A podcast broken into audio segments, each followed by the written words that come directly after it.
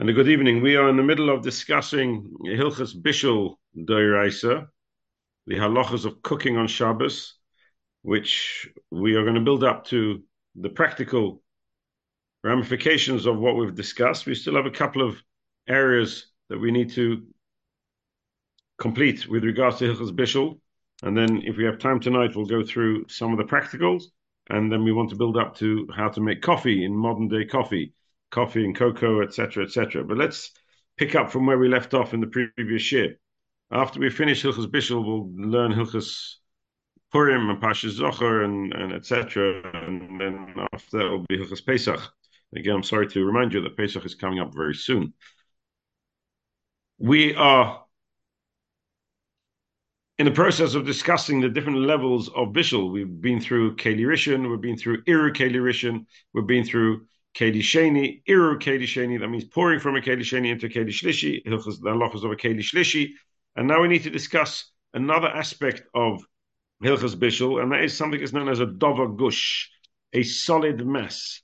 And for want of an example, we're going to describe a solid mass as a, a real yeshivish cholent, not a liquid cholent, but a, a solid cholent, a cholent that you need to make sure that doesn't burn throughout Shabbos. What we would call a Dover Gush, a solid mass. A solid mass is a big machlekes in the poskim as to whether it has its heat reduced by being transferred from one keli to the next keli to the next keli. Or do we say that only a liquid actually loses heat by transfer from one vessel to the other? But a dover gush, a solid mass, does not reduce heat. It retains its heat despite the fact that you've moved it from one vessel to the other. And the reason why they differentiate is because as we mentioned at the end of the previous year, a solid, a liquid spreads out across the whole vessel, the whole receptacle. And since the receptacle is a bit cold, it's cool because it's not a Keli it's a new unheated uh, receptacle. So therefore it spreads out and it cools the liquid. And even though there's still liquid in the center of the plate, but since the, the outer surface of the liquid is cooled, so therefore we consider the, the liquid all the way through, it becomes cooler, and therefore it loses its intensity of heat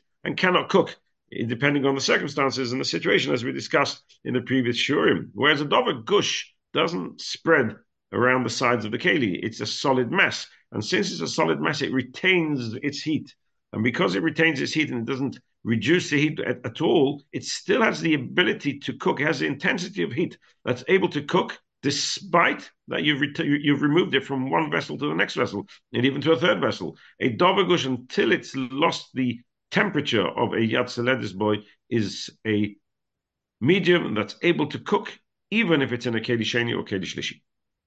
So that's extremely important to us. It's a machlekes, it's a machlekes Ramon Mashal, how to understand a dovagush, whether a dovagush has the uh, ability to cook, it doesn't have the ability to cook, but it's a machlekes. And when it comes to Hilchas Shabbos, we try our best to be machmir, not to allow ourselves to, to enter into any safek of Chilul Shabbos, Chas v'sholem. So we do whatever we can to try and be machmir, not to be not to be makel on Chilul Shabbos, and that's how the halacha is that we try and we, we are careful not to allow a dover gush to come into contact with something that's not been cooked, because by doing that we could end up cooking the uncooked piece of food. However, as we said with regards in the previous year, with regards to a ladle, which is a machlekus, a metal ladle, we, we spoke about. We spoke about the other ladles too, but just primarily a metal metal ladle, where the Mishnah Berurah says it's not clear if I take put it into my soup and take it out and put it in and take it out and put it in and take it out, whether it actually can be considered a new vessel, a keli sheni, and therefore my soup bowl with the soup in it, a keli shlishi, or do we say no, since it's been in and out of the keli rishon so many times, it's considered a keli rishon.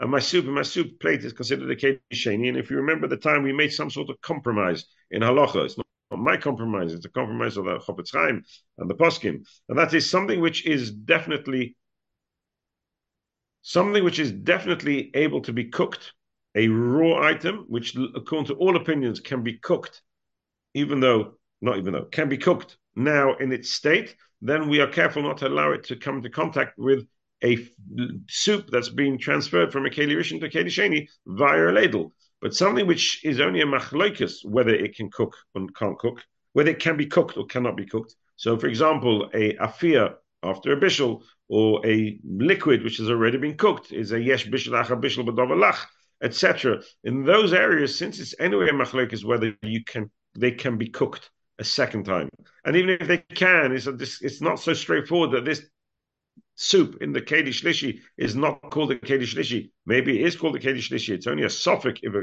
if the ladle loses the definition of a Keli Sheni by being put into the soup that often. Maybe it still retains its title of Keli Sheni. And my soup therefore is a Keli Shlishi. So I have two sveikas here, two doubts as to whether this is permitted or not. Whenever we have two doubts, well, then we allow it. So when it comes to the ladle, anything which is a discussion, not black and white, cookable at the, at the status it's, it finds itself in, is allowed to be put into the soup in a keli sheni. So, for example, that we said was relevant was, can I put baked croutons into my soup if it's been ladled out? And the answer to that was, if it's baked, so ein bishalach according to one opinion, a ladle may be considered a keli sheni is if it hasn't been left in the soup for a while, it's just in and out. And therefore, I have two possible reasons to allow me to put my croutons in my soup, and that we allow. And the same logic would follow when it comes to a dover gush. A dover gush is something which is a machlokes, a discussion as to whether it's able to cook even in a Kedish and a kedishlishi or not. So therefore, something which is raw, uncooked, we would not allow to come into contact with the dover gush, because then we would consider that dover gush is cooking that raw item. And that could could be a bishul deraisa. According to that opinion, you are chas v'shalom transgressing a melacha deraisa or bishul, which would obligate you to bring a chatos, and chas v'shalom, even more serious repercussions if somebody does it intentionally. So therefore, that we will be careful. But something which is baked or a liquid that's already been cooked but cooled down. So there's a machlokas whether yesh bishul acha or there's a machlokas if yesh bishul acha bishul bedovalach then again, since a davar gush is a machlokes, we would be making, we would allow the, the, that item of food, which is only a safek if it can be recooked, to come into contact with a davar gush, which is only a safek if it's able to cook. And that way we have two doubts, two sveikas, two reasons to allow us to put a that item together with the davar gush, and then we would therefore that would be permitted. Practically speaking, well, let's talk about cholent because that's how we started. Cholent on my plate. I have cholents come from the Keli Rishon, and it may be put into tureen, and it's from my tureen into my plate. It's a dover gush and it's piping hot. Dover gush, which is hot, we assume can cook according to the opinion that says a dover gush can cook. So we have to take on the assumption that a gush can cook. Therefore, if it can cook, I must be careful not to add spices to my cholent. So say I have a mishigas, I love pepper, and I love peppery cholent.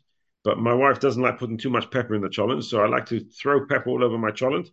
If the pepper's uncooked, then I have a problem because by adding the pepper to my cholent, I'm not cooking that pepper because cholent is a dover gush, and a dover gush can cook even though it's been transferred to a Kedish or Kedish Lish. And therefore my Tavlinin would end up being cooked on Shabbos Chas v'sholem, and that would transgress a Malacha of Bishul on Shabbos. Why anybody would like to put ketchup, for example, in a cholent, I don't know, but there are many people out there who may want to put ketchup in their cholent, particularly if you have some American blood running through you. Then here we have a different context. It's it may be considered a liquid, but ketchup is almost definitely cooked. I don't know the process of, of ketchup. I'm pretty sure it's been cooked. And if it's been cooked, then you have a dover lach, maybe, maybe a dover yovich, which is even better. But you have a dover lach, which is already gone through a process of being cooked, which normally we would say, yesh bishul acha bishul lach lechumra. We would say, let's be stringent and, and, and assume that something which is liquid, despite the fact that it's been cooked, can be recooked again if you put it into a keli rishon, or maybe into a keli sheni, depending what it is. But ketchup into a davagush in a keli shlishi or in a keli sheni, depending on the situation, would not be a problem because with regards to yesh bishul acha bishul lach, that's only a chumrah. And davar gush is also only a chumrah. And a chumrah on a chumrah we're not so worried about, and therefore we'd be allowed to add ketchup to your cholent if you so wished. Though it's not something that I would advise. I think cholent with ketchup has probably lost its beauty of the Shabbos cholent. So uh, somebody who does have that mishigas should try and train himself out of it because it really, to me, just loses the oinik Shabbos. So uh, as we were saying, cholent with ketchup is not my ideal of oinik Shabbos, but if you do so have that fancy, then probably that will be allowed because yes, bishul is only a chumrah, and we're not worried about chumras. More relevant is eating salads together with a cholent. That's a bit more complicated because salad, most salads are not cooked. If you have cooked a salad with cooked vegetables in it, or baked vegetables, then you've got the same color as we had up until now. Uh, yesh afir, but yesh afir is only a chumrah. And since it's only a chumrah, you can not worry, you don't need to worry about your roasted vegetables together with your chocolate. But if you're eating a cold salad, not much of a maven, I'm afraid, then you have a problem. If you're going to end up eating them together on the same plate and they mix, you are risking chas v'sholem, the vegetables being cooked by your dovagush.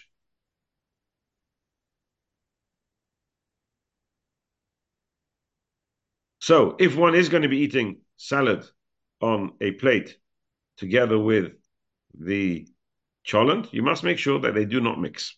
You've got to make sure that they're on one side of the plate and the cholent's on the other side of the plate, and you can't mix them together. Not that why why why someone should want to mix uh, the coleslaw together with your cholent, I have no idea. But if you do fancy, you cannot because the coleslaw is uncooked and the cholent is davagush, and the coleslaw is uncooked l'chol is not just uncooked in some opinions. It's completely uncooked. It's raw. And according to every opinion, it can be cooked if it's in contact with heat. And since Davagush is a safek, is a doubt, we have to be machmir. We may not mix the two together. If it's impossible for your salad and your cholent not to mix, then best to eat them on separate plates. Best to eat them on separate plates. So that's the halachas that we've discussed so far of bishul, achabishul, the different levels of bishul, and afir we've spoken about. Gesh bishul achafir. I just want to, to elaborate on a couple more points in Hilchos Bishul, and then we'll go through some practical examples. And the two areas that we haven't discussed yet is roasted and fried foods, though we have touched upon them in the in the shurim in the past shurim. Roasted and fried and fried foods. Roasted and fried foods is roasting is the same as baking because the difference between baking and cooking is baking is dry air, dry heat, and cooking is what we call wet heat because it's in a liquid. Roasting is also dry heat. Therefore, if something's been roasted on a fire, it would have the same parameters as, as baking, and there could be a problem of yesh bishalach bishal bedova, yesh bishalach afir, and so to yesh bishalach tzli. It's a machlekes, but we would have to be machmir. Where is this relevant? This is relevant, for example, if somebody roasted a chicken. Now, when we talk about roasting chicken, nowadays we talk about chicken roasted in the oven. That's usually roasted in a roaster bag or in a tin or in a baking tin where it, it, then cooks in its own liquid. That's not called roasting. That's called maybe baked and maybe cooked at the same time. So, for example, a kugel, when you make a kugel, for the best of my understanding, that I've never made a kugel in my life, I don't think, but I definitely haven't, to be honest. If you make a kugel, the kugel starts off as a liquid together with the potatoes, the, the grated potatoes. That then gets cooked in the oven and eventually dries out. And when it's dried, it then gets baked. So you have an item which is cooked and baked, which has both qualities to it. It's cooked and it's baked. A roasted piece of chicken is something that's never been in liquid at all. So, for example, a barbecued piece of chicken, it's never been in liquid at all. It's just been barbecued, a barbecued piece of meat. That has an issue here of yesh bishul achafir or yesh bishul achatzli. So, therefore, to go and heat it up by putting it into my chicken soup, for example, in a keli rishon which is off the fire, or even a keli sheni, if we're machmir for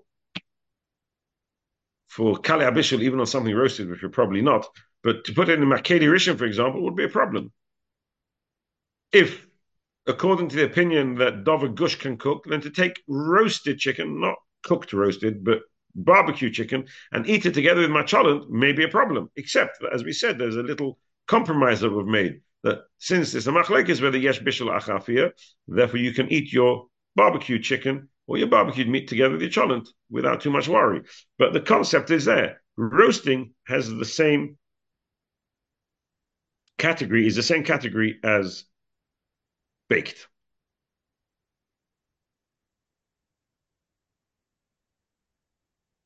And vice versa. Something which is cooked can be can be baked because yesh afia achabishul. Just like there's yesh bishul achafia, there's yesh afia achabishul. So which which would mean that most of our foods which are cooked cannot be then placed in a situation of heat that may roast it.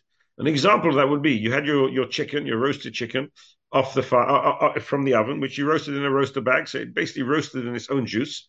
You then Shabbos morning, you decide that you want to put it on your blech because it wants you want to heat it. It's no there's no problem of reheating because it's already been cooked. So you want to cook it. So you're going to put it on your blech.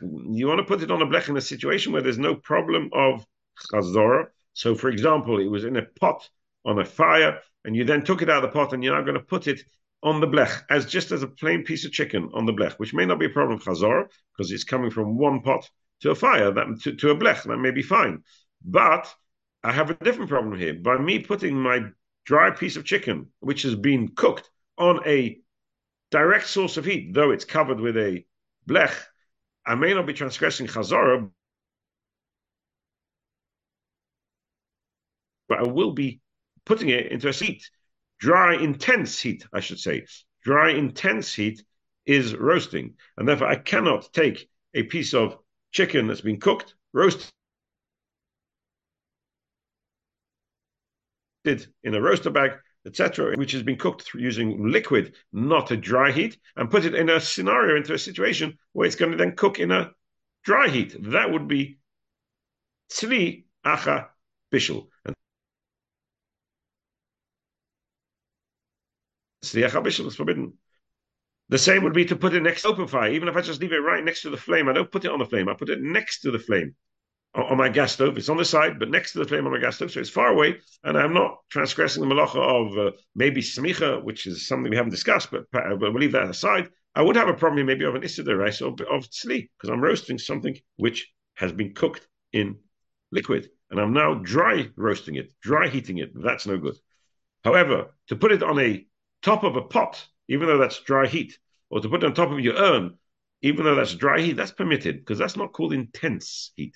Intense heat means when it's almost directly next to a flame, even if there's a break, a, a, a, a blech in between, but it's intense heat. Intense heat is roasting, not intense heat on top of a pot. That's not called roasting. Therefore, I can take my my cooked chicken and put it on top of a pot, even though that's dry heat, but that's not called roasting. Roasting is going to be directly in the line of the flame of the fire of intense heat. Frying is a different subject completely. Frying is unclear whether frying is bishul or not bishul or afir.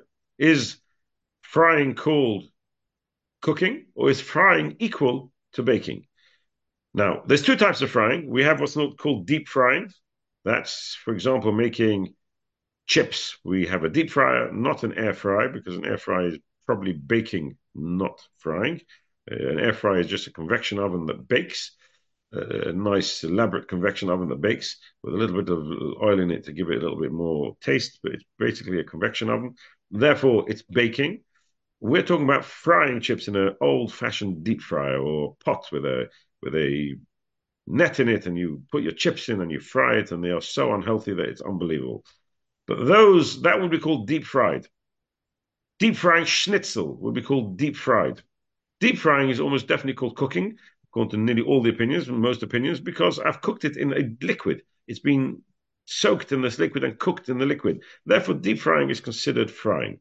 Where we have an issue of frying is called pan frying.